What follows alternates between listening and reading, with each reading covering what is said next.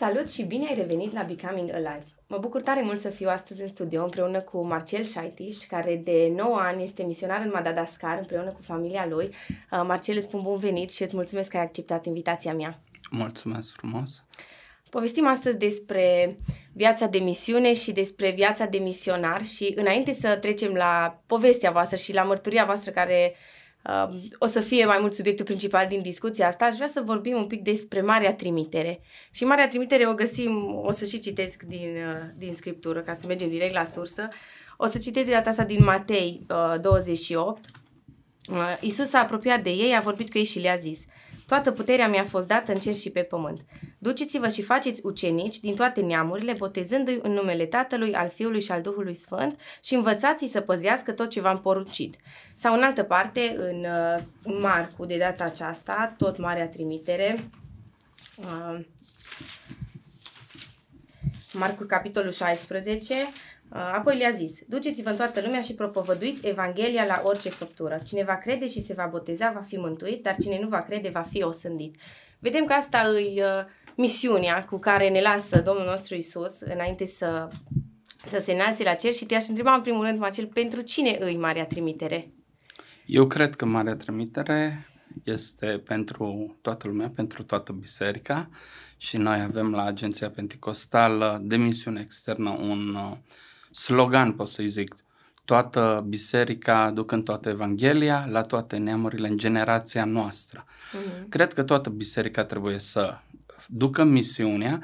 Bineînțeles că uh, să ducă Evanghelia, bineînțeles că nu toată lumea o să o facă la fel. Uh-huh. Pentru că vedem uh, în Faptele Apostolilor, care de fapt este uh, cartea pe care penticostalici așează teologia, vedem acolo că Domnul Isus în fapte 1 cu 8 uh, cere, uh, face o promisiune pentru toți ucenicii, dar nu toți ucenicii merg. Unii rămân, unii sunt acasă, unii devin apostol cum e Petru, apostol al evreilor, al iudeilor, iar alții după aceea din biserica, de exemplu din Antiohia Sirie, Siriei în fapte 13, e trimis doar Pavel sau Pavel și uh, Pavel și uh, Barnaba, da? Deci uh, toată biserica trebuie să facă misiune, dar uh, nu toată biserica sunt, uh, nu to- toți din biserică sunt, să spun, apostoli, da? trimiși mm. care merg în mod speci- special ca să...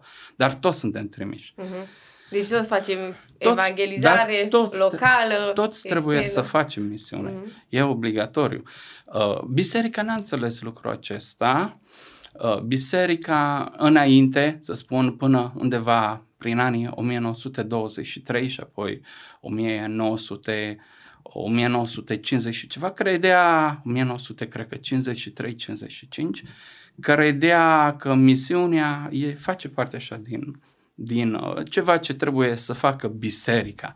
Uh, de obicei, ei legau misiunea de oamenii aventuroși, oamenii mm-hmm. care sunt curajoși, oamenii care dispuși sunt să dispuși să meargă și de aceea uh, era un pic considerată ca o roată de rezervă misiunea. Mm-hmm. Mă refer la misiune transculturală, mm-hmm. pentru că nu înțelegeau teologic, practic, ce este misiunea.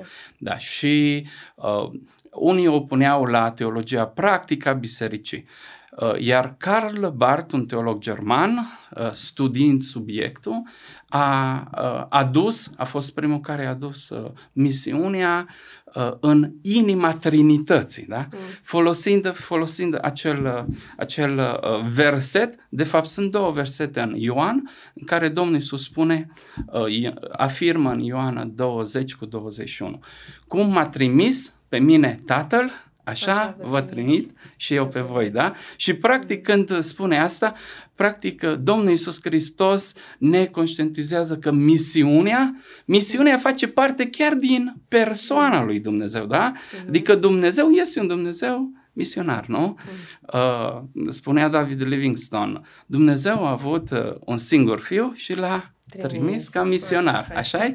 Și uite că uh, de atunci, uh, de atunci biserica a început să discute și undeva la un, la un conciliu sau la o adunare generală la uh, Willingen în Germania, cred că 1952, nu mă amintesc anul, Uh, dar a fost după primul război mondial când deja erau scoși afară, erau scoși afară uh, misionarii din China, mm. uh, a început războiul rece și se întrebau oamenii, vai, dar cum să mai facem misiune în situațiile astea dificile, tensiunile astea, uh, pentru că ne scot popoarele afară, ne scot uh, și atunci, practic, biserica a început să rediscute această paradigmă și să înțeleagă hopai, misiunea nu este a bisericii, misiunea este a lui Dumnezeu. Și s-a introdus conceptul misio Dei, da? Misiunea lui Dumnezeu. Și teologii au înțeles, wow, misiunea îi aparține lui Dumnezeu. Ne uităm în Genesa până în Apocalipsa, Dumnezeu face misiune, misiune da? Și care e misiunea asta? Să răscumpere să răscumpere oamenii, nu? Să-i salveze. Practic asta e misiunea lui Dumnezeu, să salveze oamenii. Uh, după ce oamenii au căzut uh, uh, sau au fost rebele, au căzut în păcat și Dumnezeu începe planul de salvare în Genesa. Practic asta e misiunea de ei. Mm. După ce ei sunt împrășteați la turnul Babel, Dumnezeu începe prin Avram, reia planul de salvare. Și prin biserică Dumnezeu face același lucru. Misiunea da? lui Dumnezeu misiunea lui Dumnezeu. Și Dumnezeu ne invită astăzi, veniți în misiunea mea, da? Practic, dacă înțelegem conceptul ăsta Missio Dei, înțelegem că toată biserica este implicată în misiune. misiune Toți da. suntem misionari. Am vrut să facem distinția asta pentru că, sau să facem precizarea asta la început, pentru că a, cred că tindem să ne gândim la misiune, exact la misiune transculturală și atunci să uh, noi care poate rămânem acasă, dacă pot să folosesc așa expresia asta, să ne relaxăm un pic, să tindem să credem că nu avem la fel de multă responsabilitate ca și cei care pleacă, nu știu, în Madagascar, în așa. Africa, în alte locuri. Și am vrut să precizăm lucrul Toată ăsta la început. biserica trebuie să facă ceea ce a făcut Hristos, da? Uh, da, bine, unii pot ca să meargă așa. Cum Hristos a lăsat cerul și a venit într-o altă cultură, da? cultura pământului, așa și noi, uh, printre cei din biserică implicați mm. în misiune Dei, Dumnezeu ne cheamă în alte contexte transculturale. Mm. Pentru că noi, la rândul nostru, am fost binecuvântați datorită faptului că alții au venit la noi. nu? A ajuns mm. Andrei, au ajuns soldații romani, care nu erau toți corupți și mizerabili și așa, mm. și așa, și așa, ci unii dintre ei erau creștini, erau legiuni care erau forțate să... Și ei au adus creștinismul și uite că datorită faptului că alții Ia, au îndrăzănit să vină, forțați sau neforțați, așa, noi avem Evanghelia și ne bucurăm de har, da? da. Iar noi trebuie să ducem mai, mai departe. Mai departe. Acum, pentru, pentru tine, Marcel, și pentru familia ta, uh, să duceți Evanghelia mai departe înseamnă să, să locuiți în Madagascar, sunteți acolo de 9 ani, dar înainte să vorbim despre Madagascar, te-aș întreba cum ai știut că Dumnezeu te cheamă uh, la misiune externă? N-am știut. uh, am știut eu am făcut teologia, am făcut cursuri de misiologie, dar nu le-am înțeles. Uh, nu știu, poate mintea mea era închisă. Probabil există un timp, un kairos, când se deschide inima și oamenii pot primi anumite oportunități. Și am început la un moment dat să lucrez la APM, Agenția Pentecostală de Misiune Externă, și să intru în contact cu diversi misionari. Și le citeam scrisorile. Wow, și ziceam, extraordinar. Nu vine să cred. Da, Cristi Oșan cu Monica, soția lui, erau niște studenți din, din, uh, din Oradea și ei au trecut prin dificultăți și au promis Domnului, Doamne, dacă Tu, erau medici stomatologi, Doamne, dacă Tu ne scoți din dificultățile astea, putem să ne plătim școala, noi dăm trei ani din viața noastră pentru lucrarea misionară. Vai, am zis, tinerii ăștia ce și apoi primeam scrisori de la ei și am zis, wow, extraordinar, în junglă. Și mamba, oameni care se pocăiesc, oameni care primesc Evanghelia. Uh, ce aventură! și simțeam sentimentele lor așa printre rânduri. Și am început să mă trezesc un pic și să zic, de ce fac oamenii ăștia lucrurile astea? Apoi Simona Caba sau George Găvruș sau, uh, sau alții care erau în Afganistan alături de George. Eu am stat patru ani acolo la agenție, confortabil pe mhm. scaun și oamenii ăștia se întorceau după un an sau după doi ani și, și aveau așa, povesteau și am zis, wow! Și inima mea a început să se deschidă. Și la un moment dat, în timp ce eram într-o biserică, în Feldro eram, împreună cu un misionar, în timp ce predicam despre misiune, aveam curaj să încurajez, vă rog, uh, susțineți misionarii. Noi putem arunca parașuta așa și după Aia aceea da, îi lăsăm să se descurce, că nu se poate. Biserica întreagă trebuie să misioneze, da? nu să demisioneze. Hmm. Și îi, uh, îi încurajam să-l susțină. Și în timp ce predicam eu, în mintea mea a fost dintr-o dată uh, o voce. Eu am luat-o ca vocea Duhului Sfânt care mi-a vorbit foarte clar. Uh, nu mai predica despre misiune, ia-ți familia, du-te pe câmpul de misiune și dă-te exemplu, da? Oh, Păi nu consideram că nu sunt exemplu, dar asta era un pic mai cam de tot, da? Uh-huh. Și în seara aia am fost așa de bulversat și pe drum am sunat-o pe soția mea, auzi tu ce mi-a vorbit Domnul, i-am zis. Uh, și uh, povesteam cu ea, am fost frământat că nu, nu e ușor să-ți faci bagajul și să pleci. Iar Ioana mi-a zis, foarte simplu, când ne facem bagajele? Am zis, du-te, uite-te că noi aveam doi copii, îl așteptam pe al treilea, pe Filip, da? Era pe drum și ea se gândește la lucrurile astea. Dar, practic, Acolo a început, acolo am simțit că Domnul ne cheamă la lucrarea misionară și, și m-am rugat un timp, timp de un an am cam tremurat, m-am rugat, Doamne, așa e de bine la birou, fac lucrare. Am venit cu multe argumente înaintea lui mhm. Dumnezeu. Cred că am devenit Amin. dintr-o dată pasionat de rugăciune, da? Pentru... Stai că-ți explic, eu uite cum.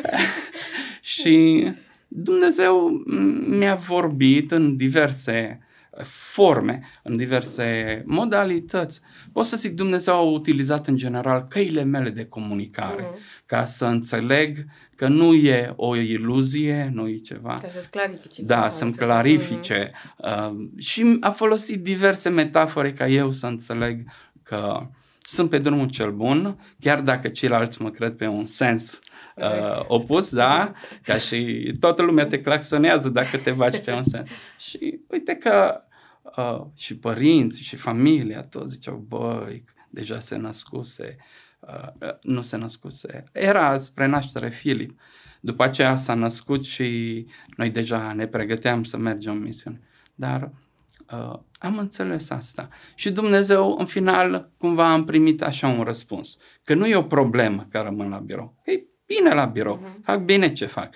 Dar dacă vreau să văd ceva mai, mai mult, mult, să gust ceva mai mult, să văd, cum zice David, ce bun este mm. Domnul, da, gustați și vedeți ce bun este Domnul. Ferice de, de omul care se încrede în el. Mm. Atunci Trebuie să faci un, un mm, pas mai... Mm, mm, trebuie mai... să îndrăznesc. Mm-hmm. Aveam vreo 37 de ani, cam așa spre 37, și am înțeles că pentru mine e o poartă deschisă, un cairos, și fie după aia uit totul și zic, Doamne, știi, uh, nu m-am dus că mi-a fost frică, fie fac un pas, da? Uh, mm. N-am, am făcut pasul, da? Am zis, Ai, nu ratez, pasul, da? am făcut Cum pasul. Cum ați ajuns? Bun, uh, Dumnezeu mă cheamă la o viață de misionar, ca să facem distinția asta.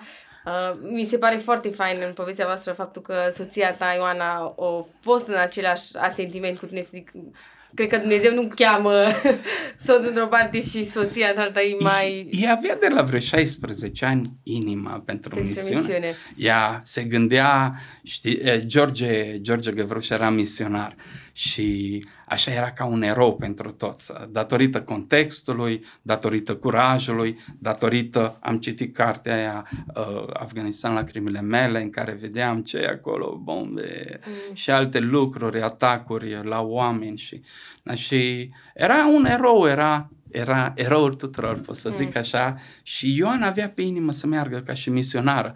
La vremea aia se dădea o sticlă de cola pentru un misionar, fiecare tânăr Da, fain ar fi să se facă și astăzi asta, da.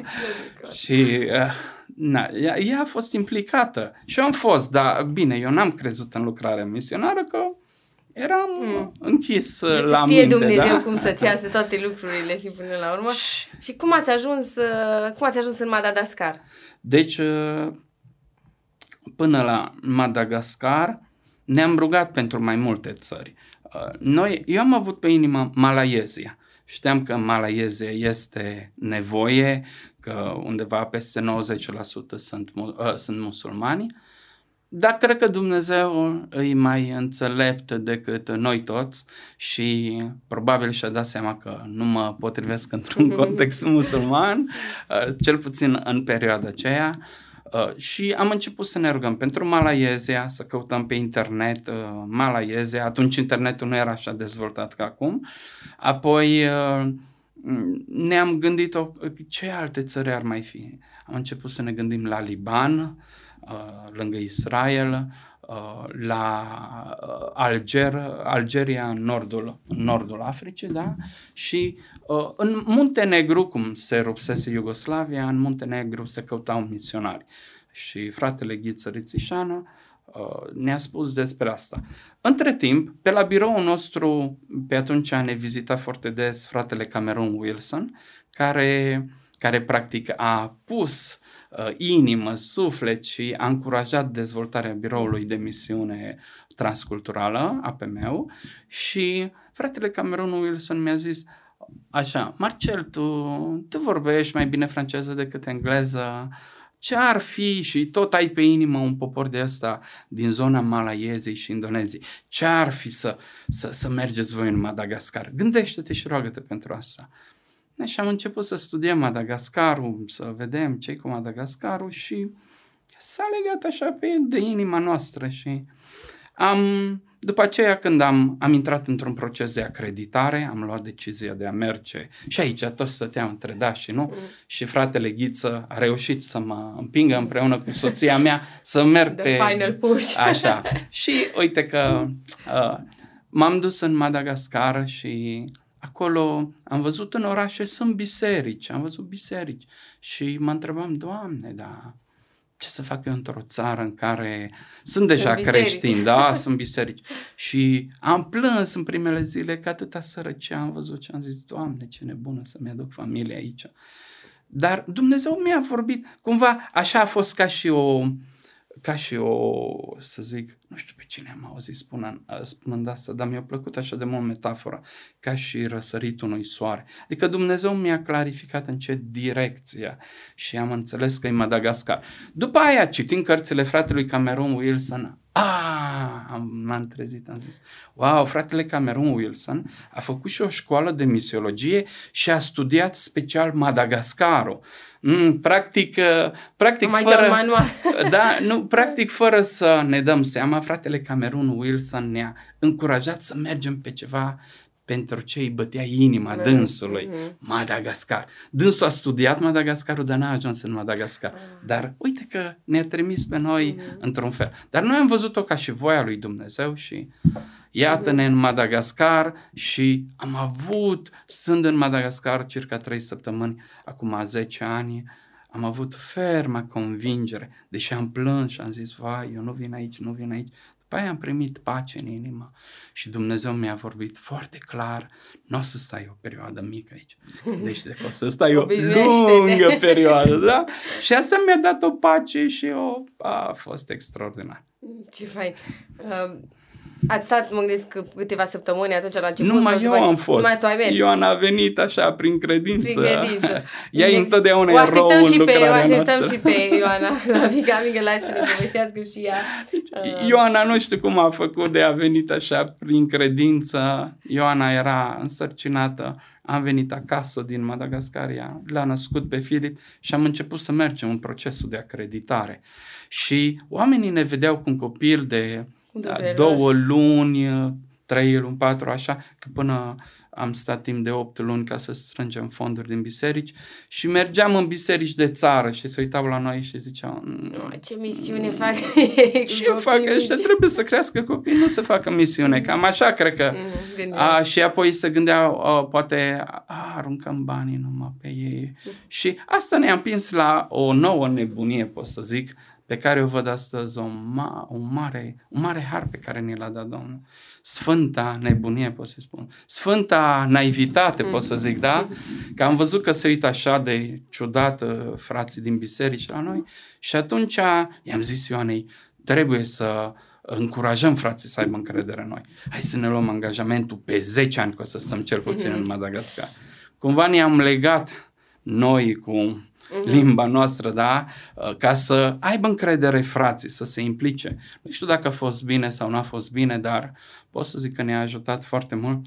Uh, cred că Fernando Cortez, când a cucerit Mexicul și uh, Imperiul Aztec, el s-a dus cu nu știu, 500 și ceva de oameni, 508 oameni și cred că 11 corăbii.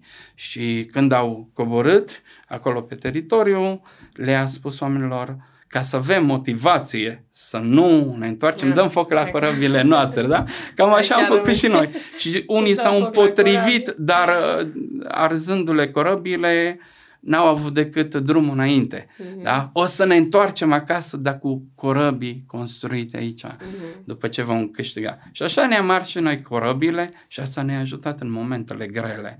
Pentru că deja la câteva săptămâni ajuns în Madagascar, a fost un atac lângă casa noastră un atac al bandiților și vai ce am plâns și oh, în fiecare seară imploram, Doamne, pune îngerii tăi pe ziduri, Doamne, păzește-ne!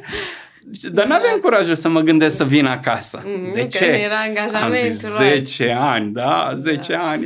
Era angajamentul. Mă, ce poate ne spui un pic uh, despre Madagascar? Noi știm despre Madagascar din filmele Disney. Nici Ma- nu știu dacă sunt Disney sau nu. Madagascar din filme și Madagascar nu cred din că e același realitate. lucru, de aia zic zine despre Madagascar cel real. Da, sunt două lucruri uh, care se aseamănă într-un singur punct și anume în frumusețea vegetației. Uh, și cred că asta, acesta a fost și intenția celui care a creat filmul. Nu mai știu numele lui, dar știu că a donat, uh, a donat 500 de parcă 500 de milioane a donat unei organizații pentru, pentru uh, mediul din Madagascar. De ce? Madagascar este o țară insulară, de două ori cât România, chiar mai bine un pic, și este o țară mare, întinsă, și este o țară, pot să zic, sălbatică. Sălbatică ca și teritoriu. Mm. Pot să zic că oamenii mm. sunt sălbatici, deși Uh, din punctul nostru de vedere al celor care locuim în orașe cosmopolite și așa mai departe, ei par chiar, chiar pierduți și unii dintre ei sunt pierduți pe acolo și la propriu și la figurat. Dar Madagascarul a rămas, fiind o țară insulată, uh, insulară, a fost practic locuită Mm, undeva de pe vremea Domnului Isus Hristos. Și atunci acolo s-a dezvoltat faună, vegetație, floră, uh, s-a dezvoltat ceva ce îi unic în Madagascar. Undeva 80%, mai bine de 80% din flora, fauna uh, din Madagascar e endemică, adică se găsește doar în da. Madagascar și nici unde altundeva în lume. Și de aia când mergi în Madagascar, ești surprins de formele de relief foarte abrupte, așa, uh, prăpăstii foarte adânci, munți foarte stâncoși, uh, junglă în anumite părți, da? în special în partea estică. E, e splendid Madagascarul din punctul ăsta de vedere. Și Madagascarul uh, a suferit un proces de uh, uh, un proces de despădurire așa de-a lungul timpului datorită religii, uh, religiilor din Madagascar, uh, în special a religiilor animiste, care încurajează să arzi lemnul, îl uh, prelucrezi, îl faci așa cărbune și îl vinzi. Uh-huh. Cam din asta trăiesc oamenii uh-huh. și atunci au început să-și taie pădurile peste tot și uh, de, din cauza asta sunt în Madagascar uh, foamete, inundații și uh, alte lucruri. Cicloanele nu le putem pune pe seama asta, dar, dar uh-huh. foametea și uh, așa, uh, parcă, parcă sunt foarte, foarte diferențiate puternic uh, fenomenele naturale, dar vine o căldură intensă acolo și se distruge agricultura, uh, oamenii mor de foame, își mănâncă pantofii, cum s-a întâmplat anul trecut, și mâncau, și mâncau uh, sandalele, pentru că nu mai găseau nimic, nici măcar viermi în pământ, că și pe aia i-au mâncat, da?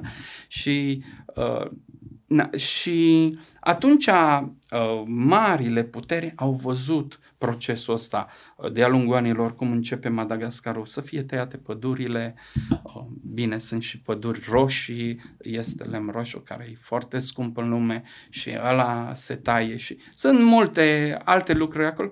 Și atunci au văzut că uh, o țară atât de frumoasă și splendidă se distruge. Se, se distruge. Și atunci autoritățile internaționale uh-huh. încearcă să ajute și populația, dar pe de altă parte și să nu se distrugă o capodoperă uh-huh. care...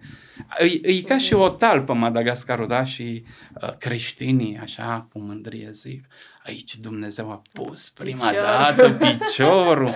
se găsesc diamante, nu diamante, nu se găsesc, se găsesc rubine, safire, smaralde și o mulțime, 20-30 de pietre uh, pietre uh, care nu sunt pre- semi-prețioase mm. în Madagascar. Deci e un teritoriu bogat și... Cum e teritoriul ăsta din punct de vedere al uh, spiritualității, religiei? E divers. E... Da, Madagascarul e foarte divers, e o mixtură, fiind așa, e undeva un amestec între Africa și Asia, Madagascarul, pentru că găsește elemente africane, fețe africane, uh, din fostele triburi Bantu și din triburile Swahili, din triburile Bantu și uh, din triburi de pigmei care au migrat acum 2000 de ani și acum 1000 de ani, că au fost două migrații mari din Africa de pe uh, continentul est-african și găsești de asemenea la origini ei sunt veniți din Indonezia, Malezia, pe curenții cazi în Oceanul Indian, mm. aveau niște bărci așa înguste, dar cu tălpi, mm. ca în cazul valurilor să nu se scufunde mm. și Uh, și vezi uh, figuri de, de toate tipurile. Deci îs o mixtură de populații și au adus cu ei religiile. Avem islam în Madagascar, dar fondul lor, pentru că fondul lor este animist, peste fondul animist da, au venit misionarii, au reușit pe unii dintre ei să-i ajute să se convertească, să înțeleagă Evanghelia, au devenit creștini. În orașe găsești creștini. Nu, nu, numai că nu sunt decât opt orașe mari în Madagascar. Bine, termenul de oraș la Madagascar și la România sunt da, pic diferite, nu da, nu e comparabil. În afară de capitală, care e într-adevăr uriașă, 4 milioane de oameni, toți înghesuiți acolo e formidabil, da? Și în fiecare an vin cam 100 de mii de oameni înspre... Deci uh, e foarte divers, dar creștinismul este una dintre religiile uh, care se dezvoltă mm. în, uh, în Madagascar. Bine, uh, rămâne încă fondul animist, pentru că populația Madagascarului majoritar e la țară, nu în orașe. În orașe. Nu în orașe. Și atunci undeva peste Uh, conform sondajelor făcute de specialiști, undeva la 43.000 de sate da? și nu știu dacă 20% sunt atinse de creștinism. Deci este enorm de mult de lucru. De Din punct de vedere misionar, eu cred că încă 100-200 de ani, da, de lucru. da, pentru că ei n-au tehnologie, nu le poți vorbi prin internet și atunci trebuie să mergi la ei. Mm-hmm. Da? Exact cum Iisus Hristos a trecut în Ioan 4, s-a dus, uh, s-a dus, a trecut prin Samaria, da? Ca să întâlnească pe, pe femeia aceea însetată la fântâna lui Iacov și femeia să descopere că Isus e Mesia mai mare decât Iacov. Exact. Și apoi samaritenii de acolo din Sihar să, să aibă mărturia și să-L primească pe Hristos cumva în viața lor, da? Să înțeleagă că e Mesia. Exact așa, malgașii au nevoie de oameni să meargă la ei. Să treacă pe acolo. Da, pentru că malgașii nu pot să iasă din Madagascar. Și un om care locuiește locuiește la țară, el toată viața nu o să meargă la mai mult de 20 de kilometri în jurul satului lui. Și mhm. atunci, cum să audă Evanghelia? Trebuie să, să meargă cineva. cineva. La un malgaș obișnuit, eu lucrez cu păstori acolo. Ei nu fac deplasările astea, că n-au bani, nu-și permit. Și atunci, așa de bucuroși când îi scoți și îi duci așa de mult le place, da? Ar veni, ar veni cu tine numai să, da. Și atunci, uite că e o ocazie ca ei să-și evangelizeze poporul fiind noi acolo, mm-hmm. da? Mhm. Fiind noi, fiind americani, fiind uh, francezi, fiind reunionezi, fiind mm-hmm. uh, alte națiuni care au pe inimă, germani, care au pe inimă evangelizare. Acum știu că voi aveți acolo mai multe proiecte, uh, aveți un uh, autobuz dar se numește, prin mm-hmm. care mergeți și dați ajutor medical, aveți proiecte de distribuire de hrană, uh, o școală, biserici uh, și ar fi, ar fi fain să auzim mai multe despre astea, dar timpul nostru e un pic limitat și te-aș întreba acum, Marcel, uh, care îs poate câteva dintre marile provocări ale vieții de uh, misionar uh, în Madagascar? Deci în Madagascar cea mai mare Prima provocare a fost să ne așezăm. Să ne așezăm europeni veniți de, dintr-o climă cu patru anotimpuri, ne-am dus într-o climă tropicală. Uh, deși ne-am dus în cel mai bun mediu pentru noi, uh, cea mai, cea mai scăzută temperatură în orașul în care am locuit în Anțirabe, a fost destul de greu să ne acomodăm. Pentru copii a luat circa patru ani de zile acomodarea, pentru că tot timpul mergeam acolo, le apăreau tot felul de exeme, bube pe corp și... Dar ne-am acomodat. Cred că îți trebuie niște ani să te acomodezi. Al doilea lucru care e esențial, să te acomodezi cu oamenii, să iubești oamenii. Pentru că la început e o mare dragoste, exact ca și în, uh, într-o relație de căsătorie, îl iubești, vai, îl vezi emoțional. Și după ce te-ai trezit un pic la realitate și vezi că e dezordonat și își aruncă hainele peste tot și că, da, o trecut, nu, nu-i mai așa gentil, drăguț și a, a, a, amabil ca la început, da, atunci se vede adevărata față, da? Și așa și noi, dar și malgașii, ne arătăm adevărata față. Și acolo trebuie să decizi să iubești. Să decizi să iubești, să decizi să nu-i privești de sus, pentru că dacă nu respecti un om, nu poți să-i dai Evanghelie. Asta e un lucru fundamental pe care l-am învățat. La început, eu venind cu oarecare bani, care sunt mai mulți decât ceea ce au majoritatea, da? care sunt foarte săraci. Da, mă simțeam așa ca un nobil, un aristocrat între... Serios, adevărul spun. Și o să scriu despre asta în viitoarele cărți, dacă Domnul o să-mi ajute și o să-mi dea sănătate. Și după aceea mi-am dat seama că dacă tu te consideri cu un cap două, două mai înalte decât ei, nu, nu poți să, nu poți să le spui Evanghelia. De așa de sus nu se aude da, Evanghelia. Nu se, da, ce frumos ai spus-o, wow, trebuie să-mi notez asta, nu da? Se nu se aude Evanghelia. Și am început să coborăm, da, să venim la nivelul în care să ne dăm seama și să realizăm. Cești oameni au nevoie de salvare, de mântuire uh-huh. și trebuie să-i respectăm și să-i iubim, da? ca să poată primi mesajul nostru. Altfel te consideră un vaza, uh-huh. un alb, un străin care da, îl poate manipula. Și n-au nevoie de încă unul, că i-au manipulat destul. Au fost alții Da, au fost alții care i-au colonizat și da. au manipulat și încă îi mai manipulează, da? Dar nu e subiectul nostru și Cred că asta am învățat în Madagascar, să iubim oameni. Dacă nu iubești oamenii, nu poți să să-i respecti pe oameni, să-i apreciezi. Și apoi am ajuns la un alt nivel care ne-am dat seama că ei se privesc tot timpul săraci și incapabili. Mm-hmm. Nu putem, noi nu putem, suntem săraci. Da? Tot timpul mesajul, cred că și noi am avut mesajul ăsta, poate și avem, îl avem și asta, suntem săraci. Da? Nu putem să vă dăm nimic decât dragostea noastră. Da? E cântarea aia. Dar n-am ce să da, dar n-am ce să da. Iisuse, doar inima mea. Da?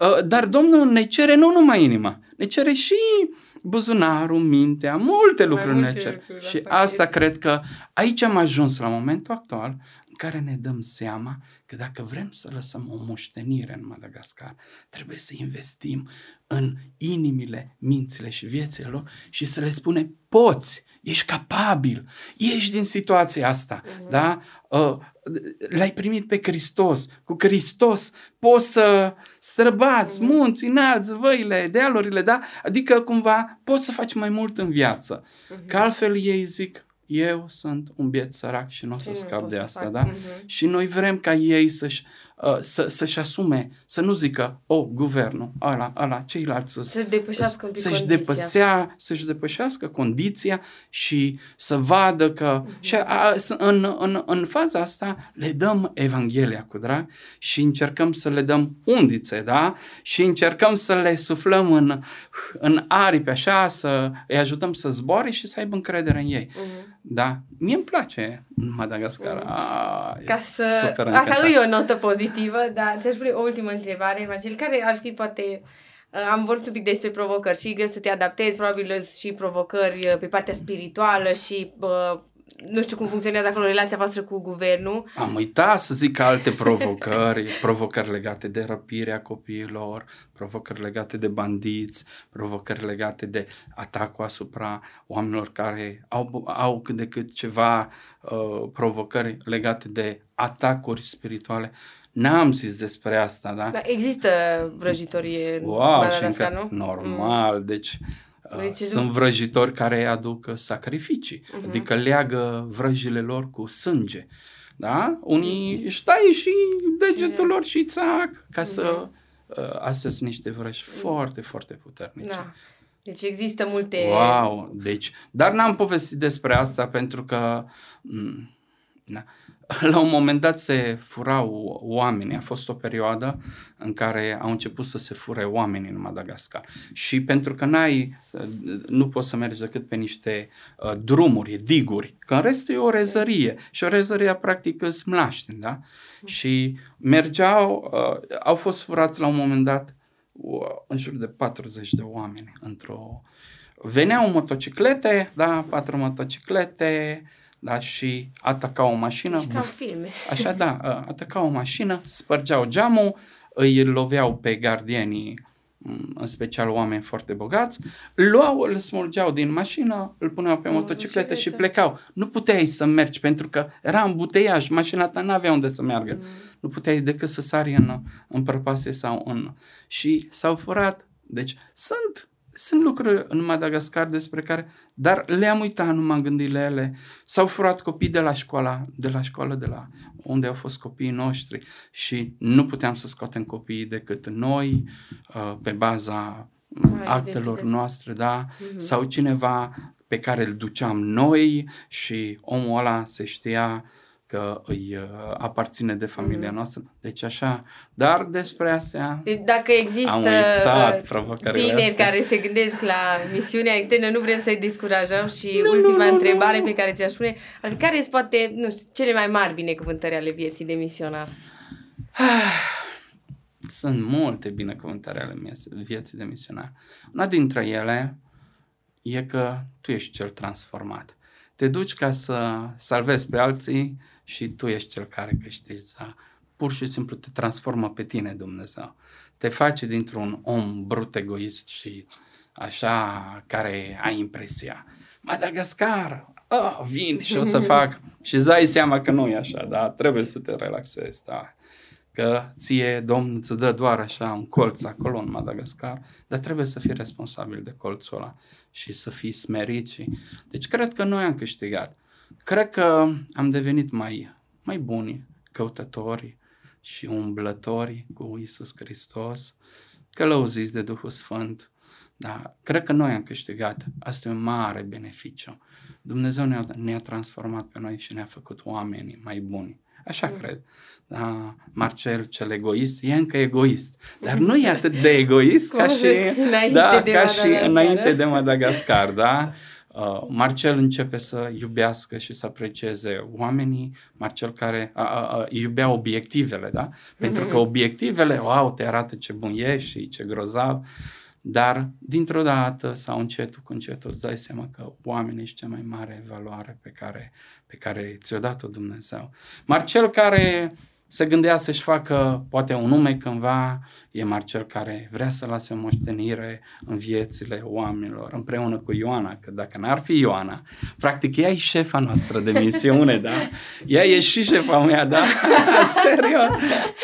Nu mi-e rușine să zic asta. Am descoperit că Marcel e fulminant și plin de pasiune și viziune, dar are nevoie de cineva care are sânge calm, rece și știe să... Organizeze viața Da, da, da, da. Adică Ioana să-ți mea, da? Deci, uh, am fost așa de binecuvântați. Multe suntem binecuvântați. Mm, da. Vezi viețile oamenilor transformate. Cred că și asta, asta e... e un mare, mare binecuvânt. Am văzut dar n-am văzut, am văzut sute de oameni transformați. Și chestia asta eu n-am văzut-o acasă așa de bine. Da? Pentru că poate oamenii pe care îi întâlneam erau în biserică. De acolo am văzut oameni care erau în animism. Oameni care erau dominați de duhuri rele, oameni care erau în stări și situații rele, da? Și cum au fost transformați radical. Wow! Și au de, uh, unii dintre ei au devenit lideri. Asta e fantastic. Deci am văzut lucruri pe care aici chiar nu le-am putut vedea nici la mhm. birou, nici în biserică, unde eram implicat, dar acolo pe teren le-am văzut, da? Am văzut oameni, am văzut, da, ne-am dus în sate și oameni care erau animiști. Și după aceea Dumnezeu a, Dumnezeu a făcut să se planteze în urma lucrărilor, să se planteze uh, biserici. Și bisericile alea au crescut Viața. exponențial datorită lucrării Duhului Sfânt, datorită faptului că Dumnezeu lucra acolo. Hristos era Domn în mijlocul lor și Dumnezeu vindeca în viețile lor, vindeca fizic și vindeca spiritual. Mm. Și au început să crească. Uh, acum, înainte să vin, am fost într-o biserică în care noi am fost acum câțiva ani, în junglă și uh, plantaseră opt biserici. Mi s-a părut fenomenal. O mână de oameni au plantat opt biserici. Deci, Ce fain. Dumnezeu face lucruri pe care... Face care... lucruri faine în mare. Da, așa da. este. Îți mulțumesc tare mult, Macei, pentru discuția asta. Cu mare dragă.